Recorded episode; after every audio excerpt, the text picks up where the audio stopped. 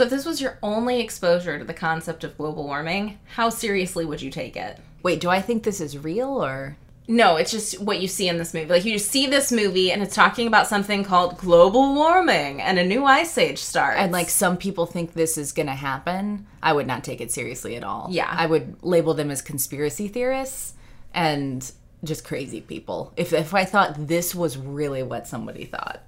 I just wonder what Roland Emmerich like. I wonder how helpful he thought he was being because I feel like it was a lot less helpful than he intended to be. He could have told himself that based on the fact that they wanted notes from NASA and NASA said no, this is too stupid. The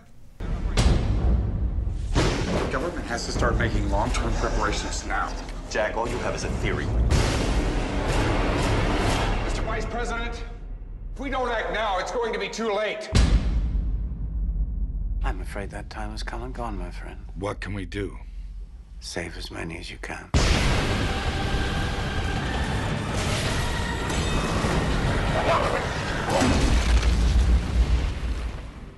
Hi, I'm Rose, I'm Hannah, and this is More is More, the Bad Movie Podcast. where today we're talking about The Day After Tomorrow. Starring Jake Gyllenhaal, Emmy Rossum, Dennis Quaid, Sela Ward. Sela Ward probably shouldn't even be in that. she was barely She was in it. wasted in the role. She was. She's so good. Mm-hmm. Ian Holm yeah, probably got more screen time than Sela Ward. bafflingly, because neither one of them should have been in the movie. Agreed. and they're like, "You say that, but I've got a mortgage." Yeah. This is one of those classically terrible eco disaster films. I feel like it's always the one like that gets brought up for this kind of thing. Oh, it's Uh, so- from our generation. Oh yeah, it's so bad. Seriously, one of my only notes for the last 20 minutes of the movie was just what am I watching with two question marks. So we open on the 20th Century Fox logo, but there's an ominous storm brewing in the background. Only the best movies I feel like do this. Only the Yeah. best movies have to introduce you to it in the title card for the production company. oh yeah. There's no opening text or voiceover though. So we're just going to have to pick this up as we go along. I'm already lost. I know, like we're um, geniuses or something. Although there was no there was no opening text or voiceover, but the credits were weird. Yeah, they were. It was like somebody had done these credits in like the 1960s when when motion graphics were invented. Yeah. So they're slanted the way that the Star Wars crawl is slanted. Right. And it made me feel like I was missing something, like I should be watching this in IMAX or with 3D glasses, and I wasn't. And I don't think it was released in 3D. No, I don't think it was. I think they just did this, but it was weird as heck. It made more sense once they finally faded up the ocean because I think it was supposed to look like it was floating on the ocean. Oh, gosh, But when it was over at all. black, it just looked dumb and by that by the time the ocean faded up, you were just like, "Well, this is weird. Just a weird choice." Well, it also was just like a clear. Well, now, now we're in casting director. No more actors. All right, you guys can have normal font. We're not going to put the effort in. Right, yeah. So we are told that we're on the Larsen B ice shelf in Antarctica. Tie in with our last movie is Antarctica, where Krampus lives. I assume. I don't know, they don't get into that. I thought he lived in hell. But Oh, same yeah. difference. Yeah, same thing. All all the traditional uh, lore about both places is very similar. Yeah. I guess this is the American ice shelf because there's a huge flag that we see waving on there. Yeah, Or or, are they just letting people know this is an American scientific expedition? yeah, I really hope they're just required. Like, if they want any grant money, you better put this flag up at all times. Yes. Because the other scientific expeditions from other countries might try and horn in on your territory. Yeah, like they were the only people on the shelf. Just imagine roving gangs of ice scientists. Like, if you don't have the protection of a country, you're really in danger there. Yes. Two guys, Frank and Jason, are ragging on their super strict boss, Jack, aka Dennis Quaid. But as they're collecting ice core samples, the shelf cracks in two.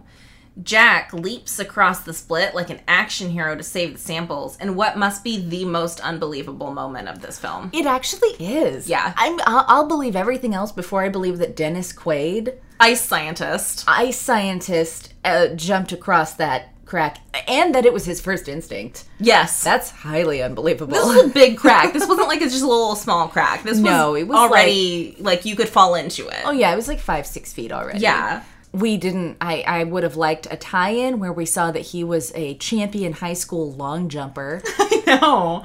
Some explanation would have been nice because I did not buy this for a second. i also not not a lot of real suspense here when it's dennis quaid star of the movie in hmm. ostensible peril in minute five yeah, because when he jumps back to where the tent is, he barely, yeah, he almost it. doesn't make it, and his crew, like his guys, have to pull him up. yeah No one believes he was gonna die at this point. The whole rest of the movie is just a flashback I know. but I do like that he felt that we needed this actiony, suspenseful moment like this far up. Like if we don't get it in now, like no one's gonna watch the rest of the movie, or what was the thought process? here? Currently, people are sitting here thinking this is a movie about science, Rose. Boring, ice core science. yeah. Everyone's going to be walking out of this theater in two minutes. That's what research shows. Grab them by minute seven or they're gone. If we don't do this. Yeah. After paying however much for their tickets. Yeah, Definitely, you're only getting seven minutes of my time. As his men pull him up, the camera pulls out to reveal that the crack spans the entire massive ice shelf, but also just so happens to go right through the middle of the one tiny scientific camp that's on the shelf. Well, see, they didn't get in good with any of the other scientist gangs, so they got the worst spot. I guess so. Do we ever see how they get home, by the way? This happens all the time in this movie where it's like, this horrible thing happened, but then they were able to travel magically. Yeah. Like immediately after that. I guess helicopters and stuff. I don't know how they got on there. Do they Uh. call people with satellite phones? I, I don't know a lot about the Antarctic. At a UN conference later on, Jack explains to a bunch of politicians that all the crazy weather is caused by global warming. He estimates an ice age in 100 to 1,000 years. Big span here. But Rose, how can there be an ice age caused by global warming? Science. There's Check. a huge explanation that he gives that I didn't care about. Has to do with the Atlantic current stopping for some reason. Yeah, I don't know. Yeah, it, he explains it, uh, but I was bored. So, I mean, Also, I was the reason that they put in like scientists jumping over gaping ice cracks because I know. as soon as he started talking about science, I'm like, yeah, yeah, global warming, I get it. I mean, to be fair, apparently the word science does not cover what they did. So, y- you Well, know, NASA agrees with you. Like, that's it's, true. it's too stupid to even think about. yeah, Vice President Dick Cheney. No, I'm sorry. Vice President Raymond Becker tells Yes. him that environmentalism is too expensive and he should just stop making sensational claims. But outside in New Delhi, it's snowing.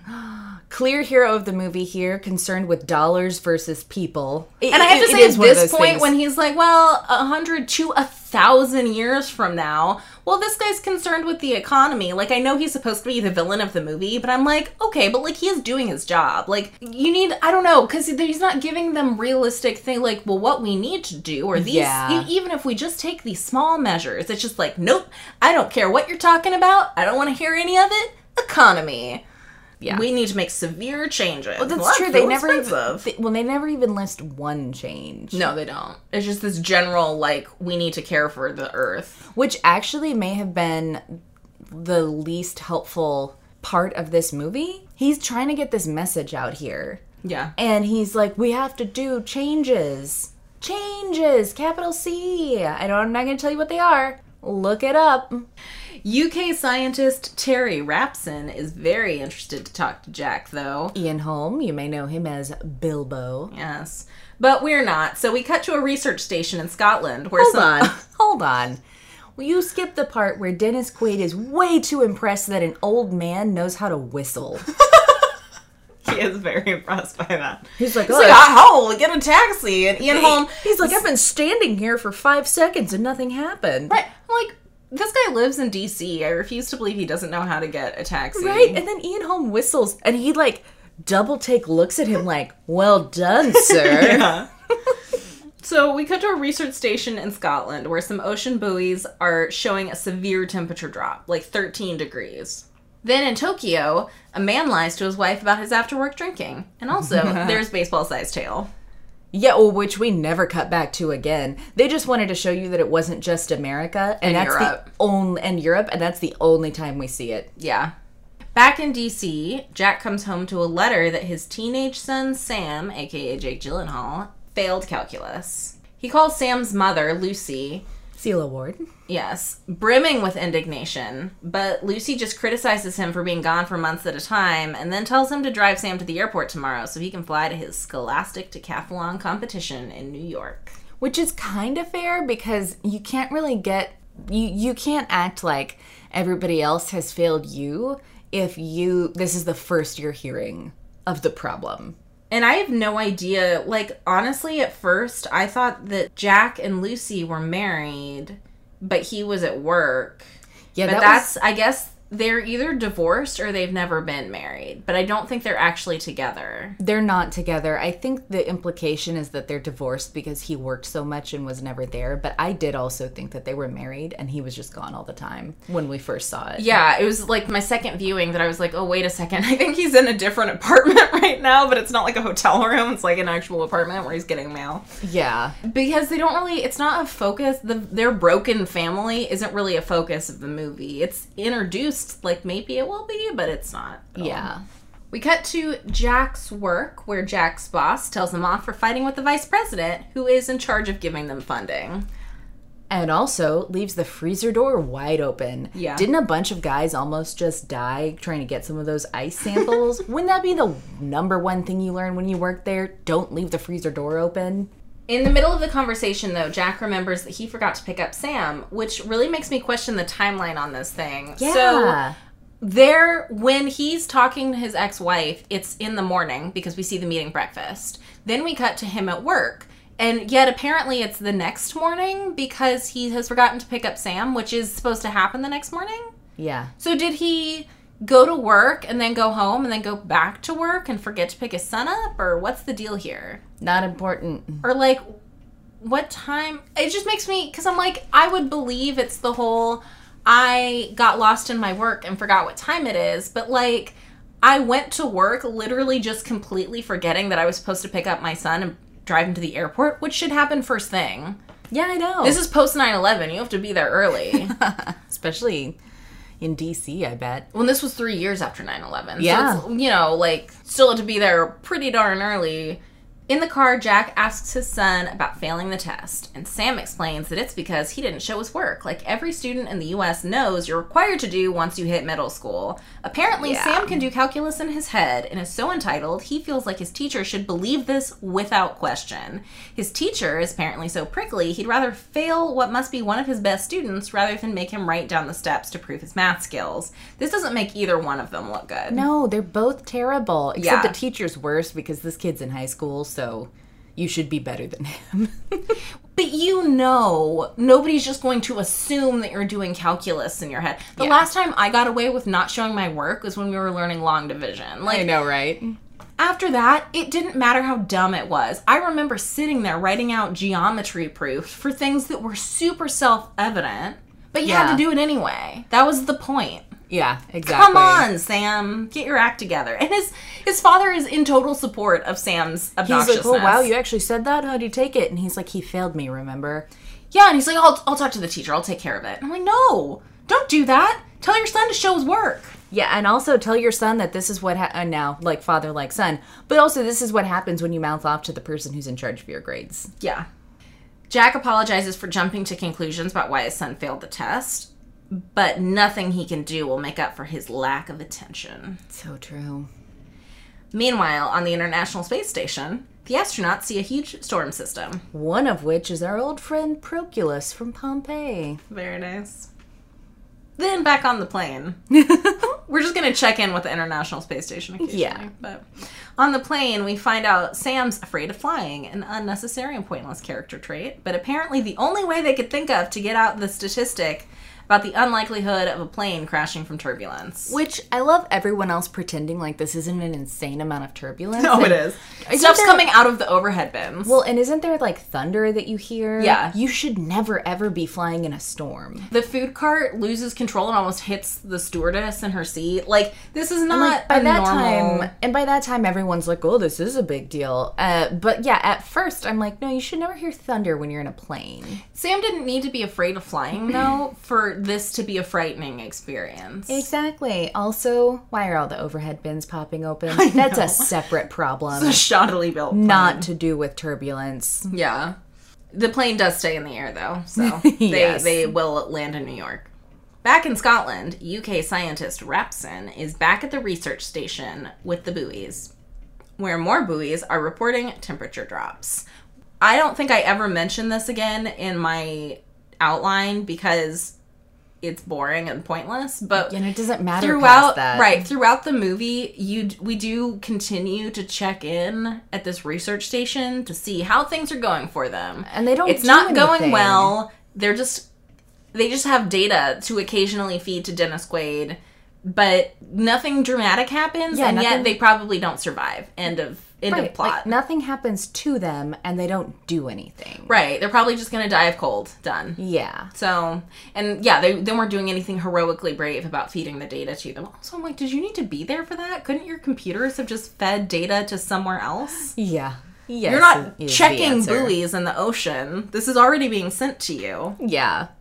But one of the one of the scientists though has a young a baby, so Right. and a wife who have gone somewhere else on vacation. So that's important, so that we can really sympathize with these people that we don't care about. Oh my goodness. In New York, a homeless guy complains about pollution. A bunch of birds start migrating, and Sam and his friends, Brian and Laura, aka Emmy Rossum, show up at their decathlon and do pretty darn well. They do. Uh, I love when we see them in the cab. And she's like, "Oh, excuse me, we're really late." To the driver, like it's his fault that there's traffic in New York. Yeah, because this is dead stop traffic. Yeah, they're at a standstill, and she's like, "We're really late." And I was like, "Oh, okay. That's what's he supposed to do about that?" Yeah. They also meet a guy named JD from a rival school who's interested in Laura, which makes Sam jealous. Drama. Especially because this is a rich guy. Yeah. Don't worry, it barely comes up again. It is not important. In an LA weather station, a couple of people are making out on a couch, which leads to this awesome exchange. Shouldn't you be monitoring the weather or something? This is LA. What weather? Wait. What's that noise? What noise?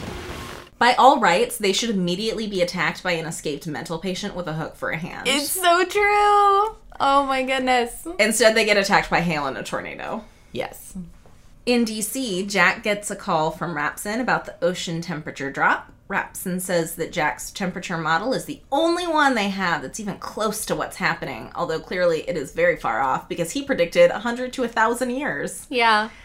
That's all Jack needs to hear, though. He goes right to work, where he sees footage of a tornado wiping out the Hollywood sign. There's also people in the LA streets taking pictures, which let me tell you, having been in LA when it's raining, the people there are not blase about sudden weather shifts. That's true. We're also told that tornadoes are merging to form giant tornadoes, which give the guys at Sci Fi a whole slew of movie ideas. At the White House, the vice president tells the weak, uncertain president, who is a reference to Who no one I know, be? that they need to suspend all air traffic. In New York, Sam watches a news report about two planes that crashed from turbulence in the Midwest. So much for one in a billion. Burn! Oh, sick burn about a bunch of people who died. yeah. I mean, I get it's burn on your friend, but like, is this the best time? Yeah. Also, even you have to acknowledge that this is unusual. Even if you're scared of flying, you can't be like, "Well, this happens every other week." Justified. exactly. The fact that it's on the news means it's unusual. Yeah. In a meeting of top scientists, Jack tells everyone what's what. Hold on, Jack. Are you suggesting these weather anomalies are going to continue? Yes. Yeah, why would they not continue? This all of a sudden happened all over the place. Right. All over the country. Do you think it's just gonna go away and never come up again? yeah. I thought you were a scientist, man. Come on. Yeah, and like, do you know what weather is? Yeah. and if you don't know the reason behind it, I mean, oh my gosh, how stupid are you? Anyway. Very is the answer for almost everyone in this movie.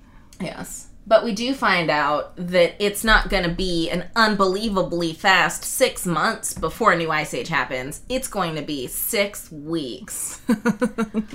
I'm just going to say if there's an ice age that happens out of nowhere in six weeks, the planet is doomed, done, human race dead. So this whole movie is pointless. Uh, yeah, so that's part of what I kept feeling through this movie. I was like, why are we still why about, about halfway through the movie I was like, why why is this movie happening? Why are they trying to survive? Why are they trying to show us this stuff?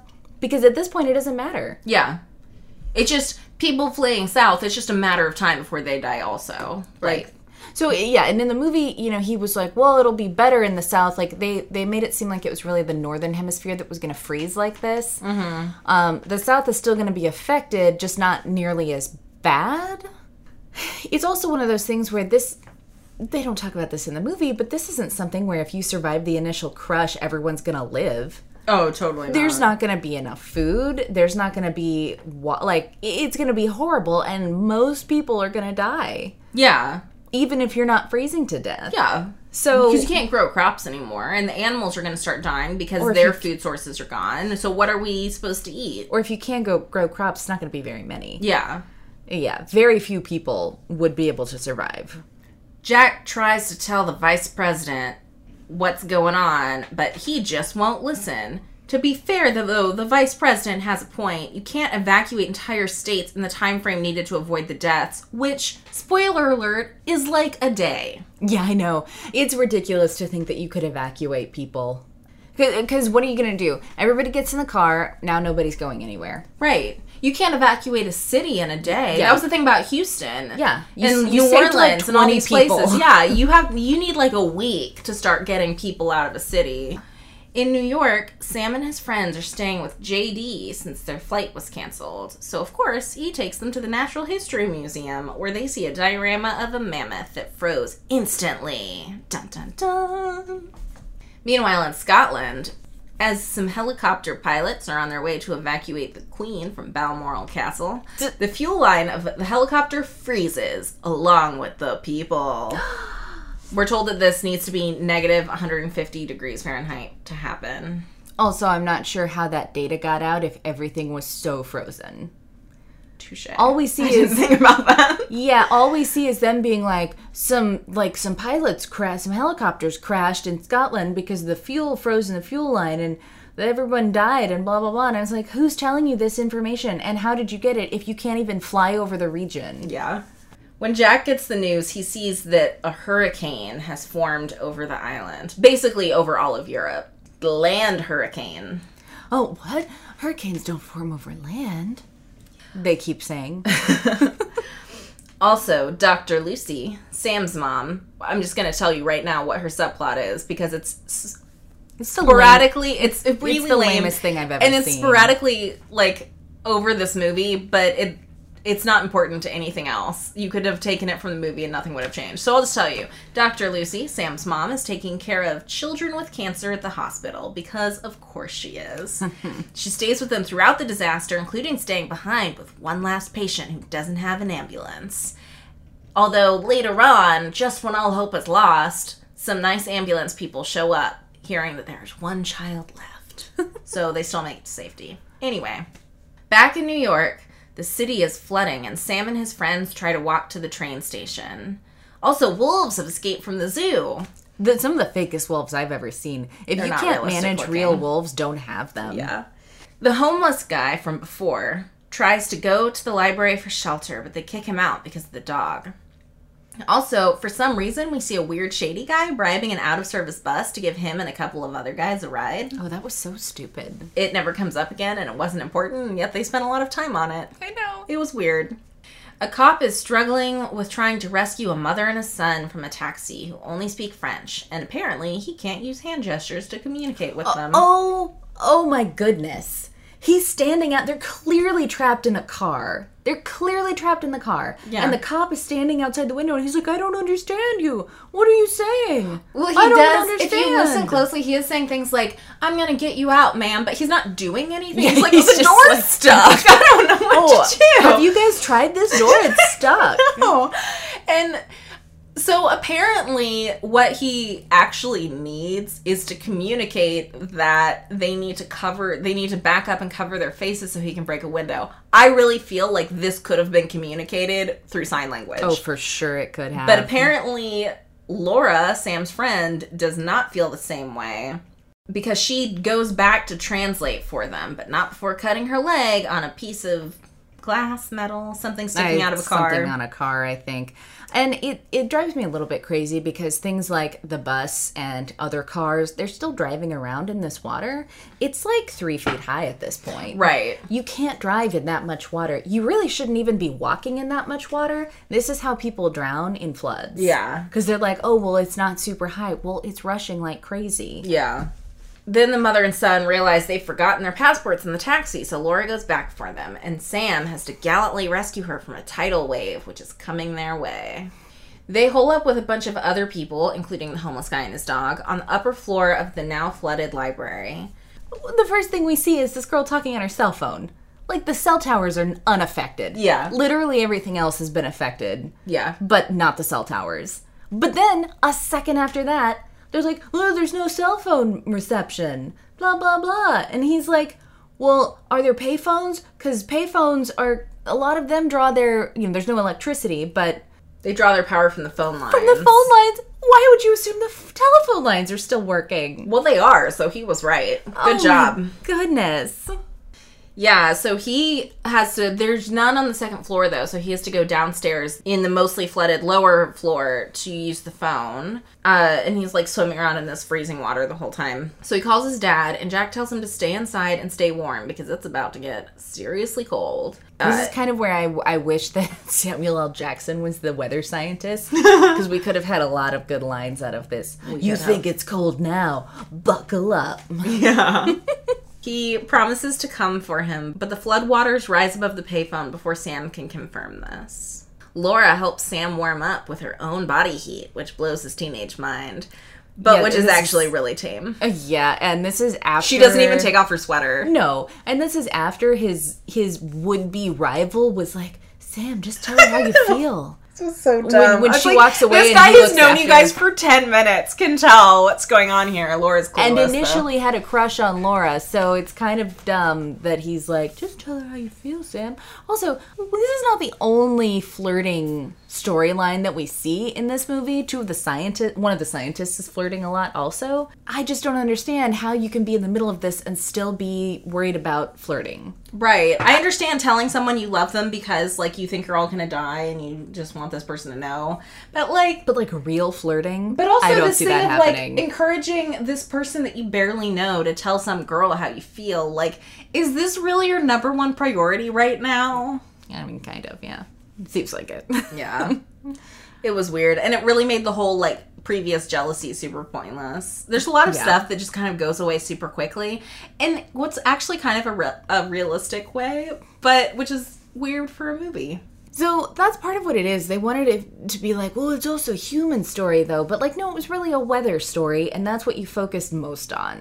Yeah, so the fact that his parents are divorced and his father isn't around that much, like, it was too realistic to be interesting. Just in the sense Yeah. that, like, yeah, his father isn't around that much. He's a little resentful of that, but, like, the divorced parents get along perfectly fine. Yeah. The he does still see his father occasionally. His father's a responsible adult. I mean, I don't like Yeah. it wasn't it wasn't like interesting or saying anything new. nope. So when Sam asks Laura how she knows how to treat hypothermia, she says, Some of us were actually paying attention in health class. I think a health class that covers acute hypothermia would also cover the importance of cleaning open wounds. So don't be so smug, Laura. That's so bizarre. She's like, I um, first of all, your health class went over hypothermia, like the practical way of treating it. well, because this is also like I feel like I knew in high school I learned at some point how to treat hypothermia in the sense that like you- it's body heats best and like really you need to be naked, Laura. We learned this. but this thing of like if the blood from your extremities rush too soon to your heart, it will stop. And I'm like, I didn't learn that. yeah, that's it's pretty specific. I just learned that you needed to warm up, yeah. but slowly, preferably with some sexy body heat. Is that what that movie was about? Yeah. Body heat. It was. Hypothermia. Later in the library, everyone bundles up with just blankets and warm clothes that are stashed on the upper levels of the library, I guess, Yeah. as the dog starts to bark. Apparently, the water's now deep enough for a big ship to float outside on the street. Yeah, this is like a real, and I find it very hard to believe that there's enough space in the streets in New York City for this to happen. I guess it's also supposed to be like the upper floors, so maybe there's a little bit more space, but it was I feel like the boat was probably a lot smaller than. But then the boat stops. Oh, true. It's it's touching the bottom at a certain point. Yeah, this movie is a real proponent of like listen to the animals. They know when things are bad. Because in the is, wolf yeah. enclosure previously, we've seen like all the animals are going crazy and like what's going on with the animals? Yeah. Jack prepares to go find Sam, but his boss forces him to brief the president before he leaves. His advice is to head as far south as possible, preferably Mexico, but the vice president is not amused. Maybe you should stick to science and leave policy to us. Well, we tried that approach. You didn't want to hear about the science when it could have made a difference. There was like a 12 hour time span between the time that he wasn't listening and what what could You need to make it clear that you've been trying to tell him this apparently for the last 20 years. Right. Which is how long he's been in office, I guess. Like, he could have done nothing from the time that Dennis Quaid told him an ice age is coming to now. Nothing he could have done would have made a difference. No, and this is not the only time we hear this line. It's all about like you didn't listen when there was time to do anything, and uh, it's like, well, was he supposed to fix it in two days? Even if he had done something at the very beginning of his term as Yeah. vice president, he still wouldn't have been able to make a difference. Yeah, I know. The president asks specifically what to do, which Jack's already said, but whatever, let's say it again. Jack tells him to evacuate everyone in the lower two thirds of the US. The upper third just has to ride it out and try and survive. They're basically lost. The vice president thinks this is pretty easy to say when he's safely in DC. Really? DC is not that far south. I would not call it south. Mason Dixon line really isn't the Yeah. like dividing. I'm like, I think they're on like the lo- the bottom, like the border of the line he drew probably includes DC, but I would not say that was far south enough to be safe. Nope. But Jack's boss tells the vice president that Jack's son is stuck in New York, and that shuts him up pretty quickly. Jack loads up his truck with Arctic exploring gear, and his coworkers Frank and Jason decide to tag along because friendship. His, I guess, man. Uh, yeah, his justification is I've walked farther than that in the snow. Yeah, Jack, And it's, like, fine. I, currently, the water is the problem. I guess if it's this cold, it's gonna freeze soon. But and we'll see that it on. does Yeah. freeze. But J- Frank and Jason deciding to go along is baffling to me. agreed. I guess they don't have families. I guess not. Or, you know, need to stay behind to be scientific counsel to. Yeah, or or don't have like a reason to government? live. Yeah. also, we see news reports on the irony of a bunch of Americans illegally crossing into Mexico. This is just one of those. It's, this is kind also- of like the ship going by in the streets. It's just one of Right. those. Oh, look at how crazy things can change. Like, Exactly. it's also one of those things where you're like, why are we trying to evacuate people at all? Because it's snowing at the border. I know. They're like, So oh, this snowing much has changed. far south? Yeah, it was because it was snowing in New Delhi and it's snowing in Mexico and it's yeah. So it's So know. then then you're like, what? How is anybody gonna survive? Well, and the funny thing is, they're like, we need to get them to the warmest parts of the U.S., southern Texas, maybe like the the Panhandle of Florida. And I'm like, okay, but what about like the deserts in Arizona and New Mexico? Like, are those also like? There's a huge part of the lower U.S. That's, know. I know. I don't get it. But we need to be in Well, Mexico. you're That's not a the important thing. climatologist, Rose. I'm not. I never said Jack is officially his his job title is paleoclimatologist. So Yep. that's fun. Just fun to say. Also, I'm like, I don't even know how you get a job in that, but apparently you do. I he think did. there aren't a lot of them. we can have we our country can support one paleoclimatologist and two of his friends. yeah, exactly. In New York, the homeless guy spots a bunch of people leaving the city on foot because now all the water has turned to snow. The policeman that's in the library decides that they should all evacuate, ignoring Sam when he tells him it's too dangerous. To be fair, he should have told them what his dad said when he first heard it from his dad. He probably should have. Well, yeah, because his dad is also like, build a fire and keep it going, and they Yeah, don't burn do anything everything you can to stay warm. And he goes upstairs and he doesn't make any effort to start a fire. No, and he doesn't tell anybody like, "Hey, my dad's actually pretty on top of this, and this is what he said." Yeah. And also, uh, what's funny, I think, is before he tells everyone, like, no, we can't leave. The storm will be too cold. We'll never make it. He's sitting there with his friends listening to the cop, and his friend in Laura's like, but your dad said we shouldn't leave. And he's like, yeah, I know. And Laura's like, you should You tell should them. tell them that they're all gonna go freeze to death. And he's like, Yeah, I guess I should. I was like, you were just gonna let them leave? Like, come on, man. Why did we need to have a conversation where we were reminded what your father just told you? we That's what didn't at happens all. when you give a teenage boy the most useful information. I just thought it was like the audience has surely forgotten by now what you said. Obviously, it's you know one of those things where he, the cop just wants to take action, and so they decide they're going to leave the city. But I am like, you know, you know how far you're going to have to walk, and you don't have snowshoes, and you really don't have the proper like outdoor gear, and Yeah. you have no rash because he's like, we can't stay here, we have no food, we have no whatever, and I'm like, well, you're not going to have any out there either. How long yeah, do I know. you're to you think to you're walk? gonna, yeah, you're gonna. Now you're a bunch of expending a lot more there. energy. Yeah, exactly. Trying to keep yourself warm. Yeah, and walking in the snow without snowshoes. Yeah, that's what really gets me. It makes me think that these people have never been in like real wilderness where the snow isn't packed. You will fall right through, friend. Yeah. Anyway, everyone but a small handful of people leave. Sam starts building a fire from the books, which the librarian is shocked by. And an older man who stays behind also spends a lot of time talking about which books are too important to burn, like they're the only copies of them left in the world. I know. He's like, you can't burn Nietzsche. He's the most important thinker of the 19th century, which I don't think anyone's ever said about Nietzsche. No. The homeless guy gives out helpful advice about looking for food in the trash and stuffing jackets with paper to stay warm. Also, one of Sam's friends gets the radio to work long enough to hear that Europe is buried under 15 feet of snow and doubts Jack will make it to them, but Sam believes. My father said he promised. And his father He's never keeps his broken a promise to me ever. That's why we have a good relationship. Yeah. Jack drives as far as Philadelphia when they're forced to walk the rest of the way because of the snow. At one point, Frank falls through a skylight, and all of them, because they're bound together by rope, are dragged down. They try to save him, which involves Jason taking off his gloves, but Frank realizes Unclear it's futile and cuts the rope, dropping to his death. The people who left the library to, you know, walk out of New York keep going after taking a rest break around a trash can fire. Where, where, where did they get the trash can? New York is under like 15 feet of water, and now it's snowing on top. Where was this trash can? That's hilarious because you're right. They're also like under an overpass. yeah. What? was this a 25 foot overpass?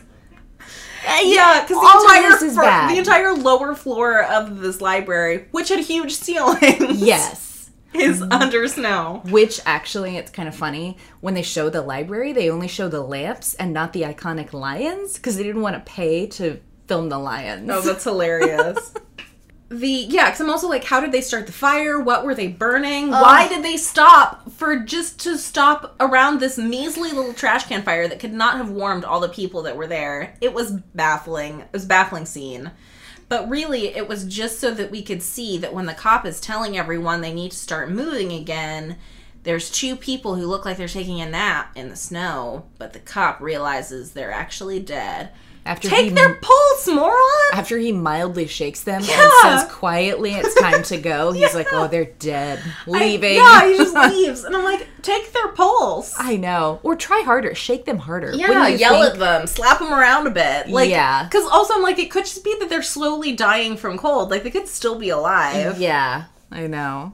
Which, my question, why were they lying down to take a nap at all? Like, Yeah, who, don't who lie saw down. that and thought it was fine? I know. Lie down in the snow. It's Yeah, just take a rest in the cold.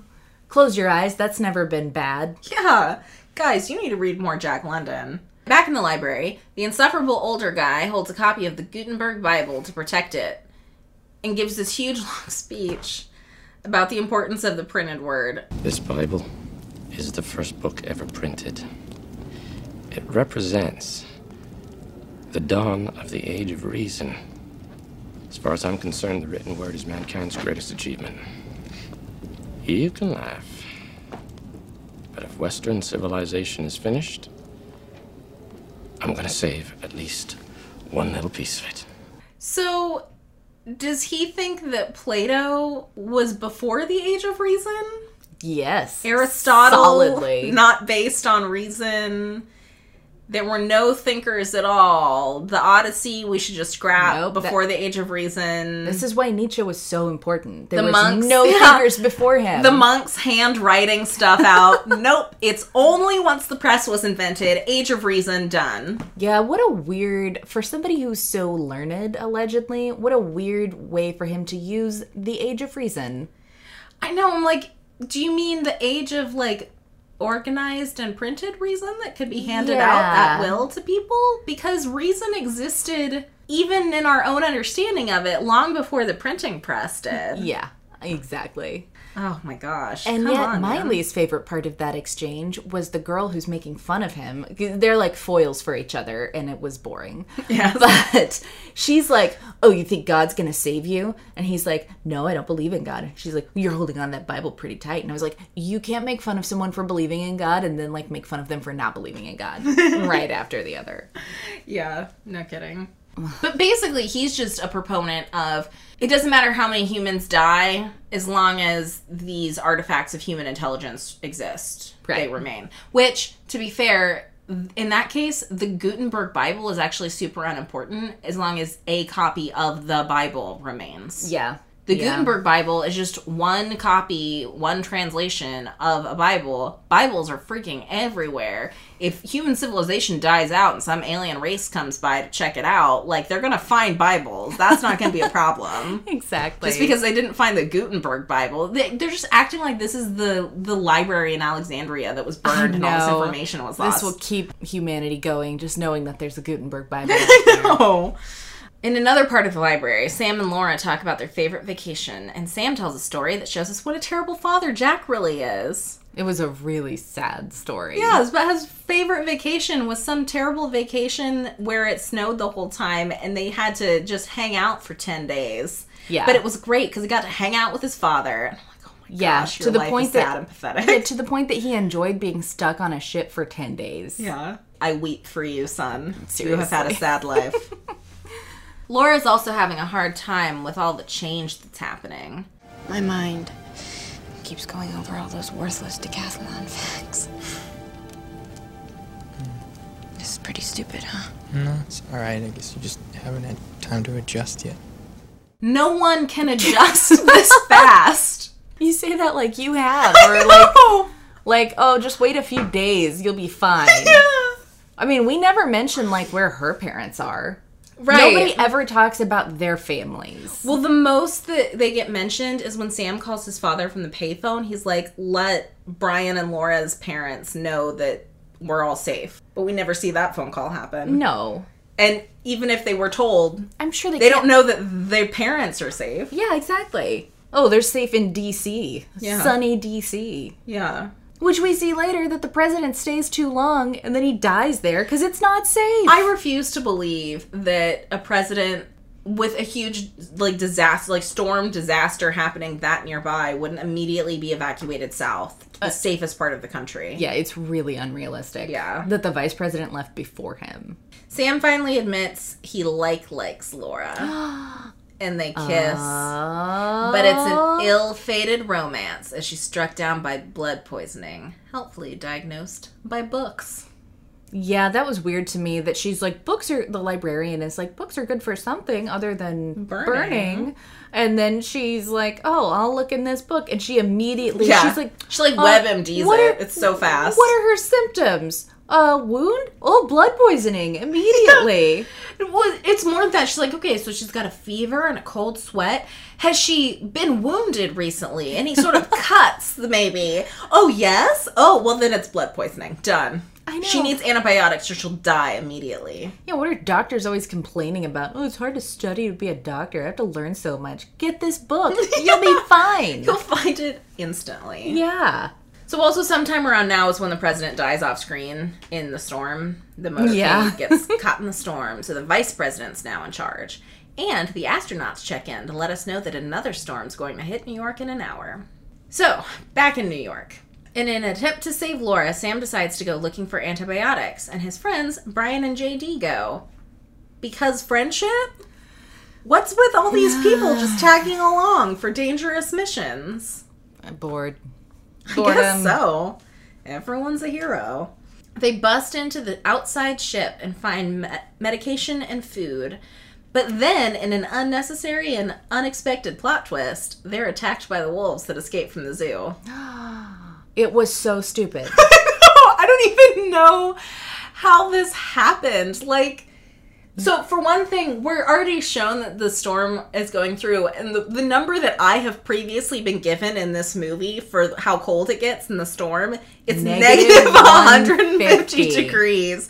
So, it doesn't matter if this particular storm hasn't gotten that cold. That's my frame of reference. Those wolves, even Arctic wolves, would not survive in negative 150 degree temperatures. They, I looked it up. The places they live tend to get to around negative 70 degrees Fahrenheit. Um, yeah, and it's kind of like you don't need to introduce another element of danger. We already have a very dangerous timeline. We've got clock ticking. We already have it.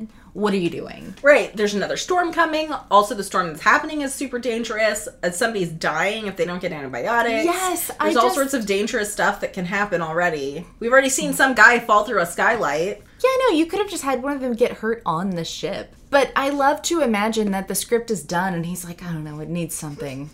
Wolves?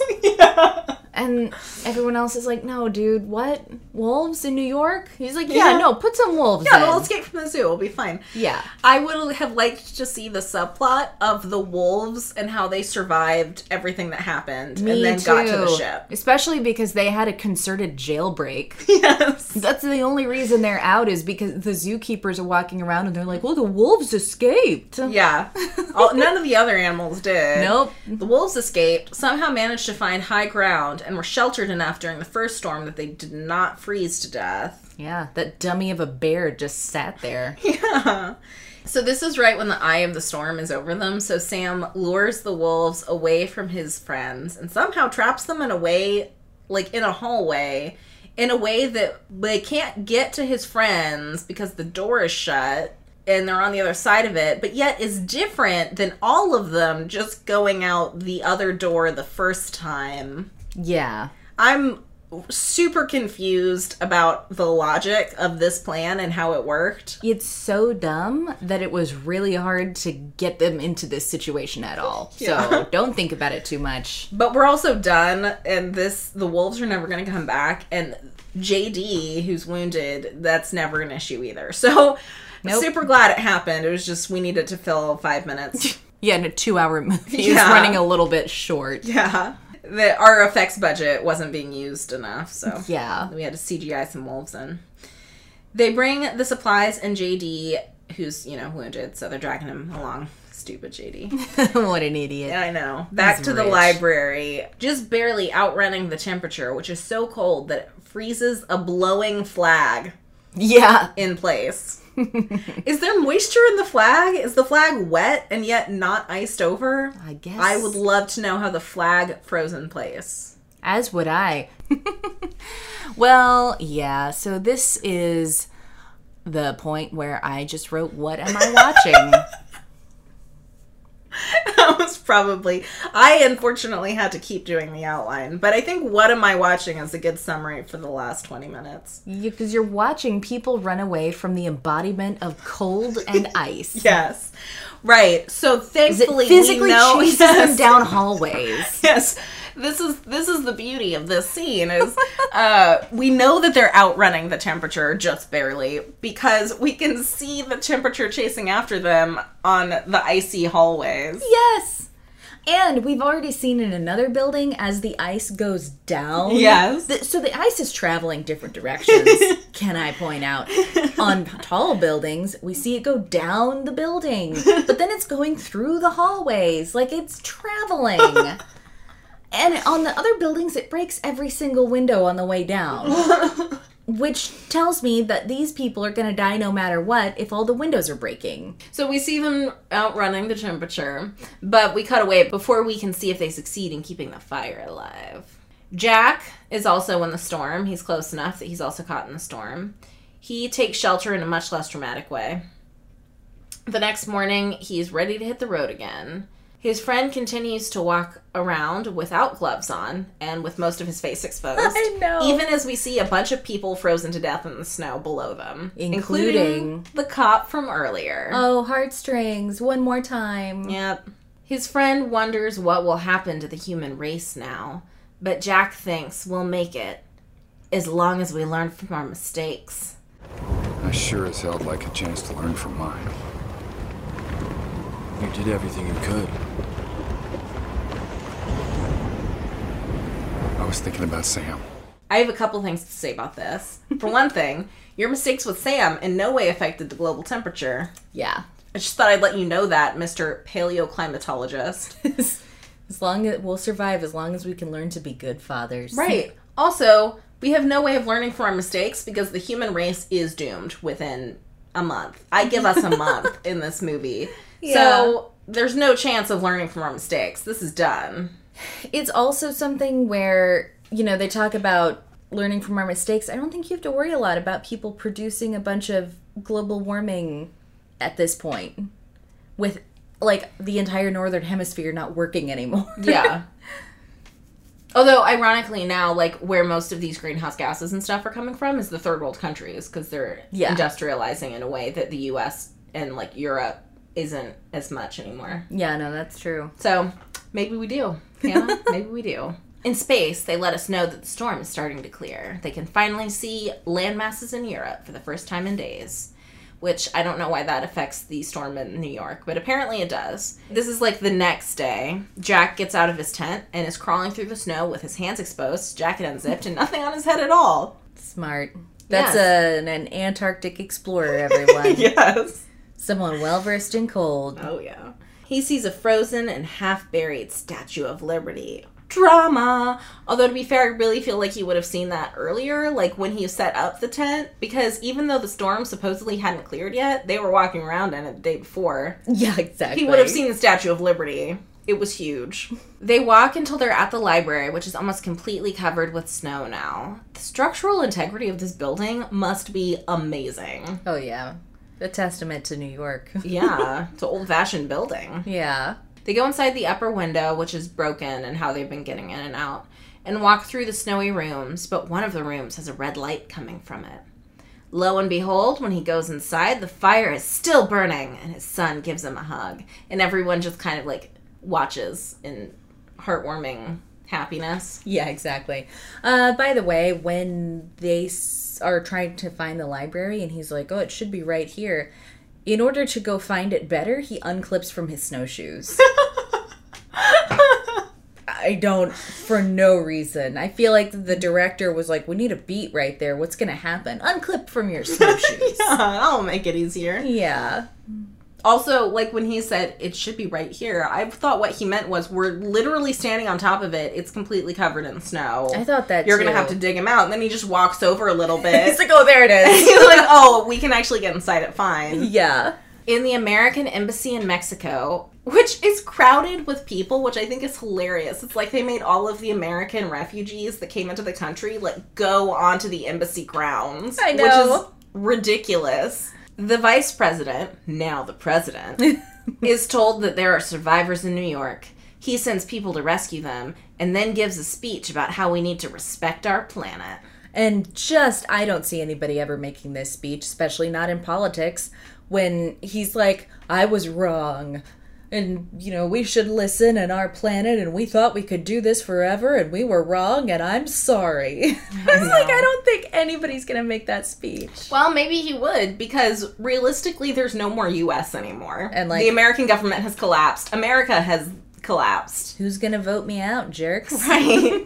there's not even really a role anymore here. So you Yeah, know. exactly. We also see Dr. Lucy hanging out with her cancer patient in a field hospital, which should be a hundred times bigger and busier than it is. There's like maybe ten people in there. It's super empty and pretty small. Well, they only saved small children with cancer, so. like if they are saving cancer patient like children with cancer and putting them in field hospitals like this should be massively crowded because Yeah. if this is every hospital that got evacuated there's no way that this is what's left. And they show this kid like this is a happy ending. And i'm like this kid's 100% dying. Like Well, yeah, he's not. been going through radiation treatment. Well, and they're not going to be able to right. treat cancer now with him. Like, they can't keep doing it. yeah. And don't show this like it's a heartwarming ending. It's and- not. You delayed the inevitable. system. Yeah. It's not going to be able to take all this yeah. change, and yeah, not a happy ending uh, that's the case for literally everybody. Yeah. You're like, this isn't a happy ending. Totally. Like the sequel to this is actually the movie The Road. Like that's the sequel to this. From space, the astronauts say they've never seen the air so clear, and we look down at a half frozen Earth that the Wikipedia page describes as pollution free, which can't possibly be true. I know. Do people Nope, all the realize there's types gone. other than air pollution? No. Okay. Then, having taught us all a valuable lesson, the movie drops the mic and rolls the credits. And my life has changed forever.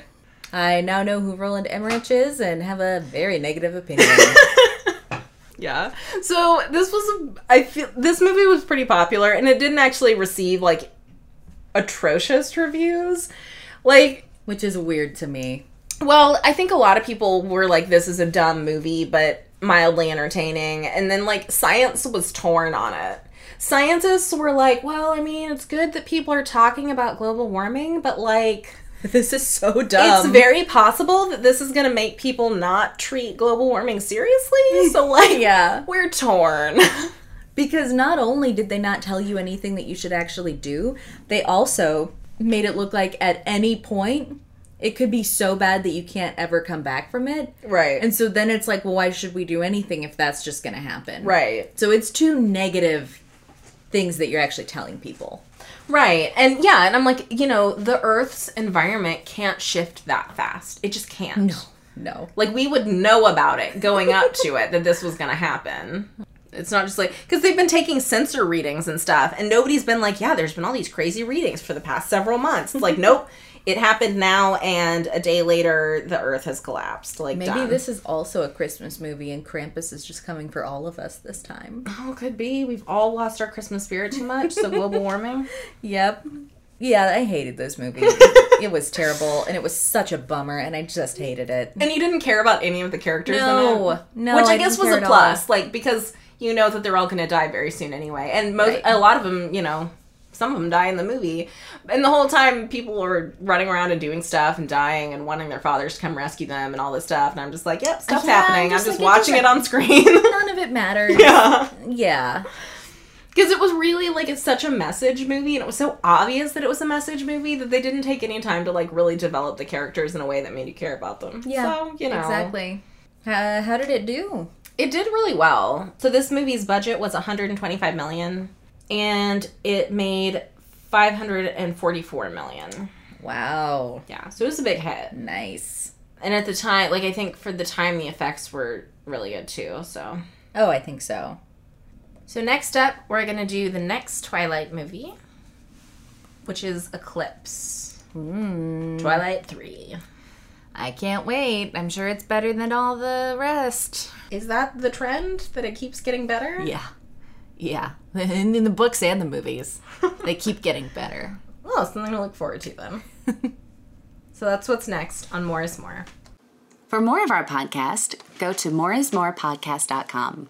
To contact us, write us at moreismorepodcast at gmail.com.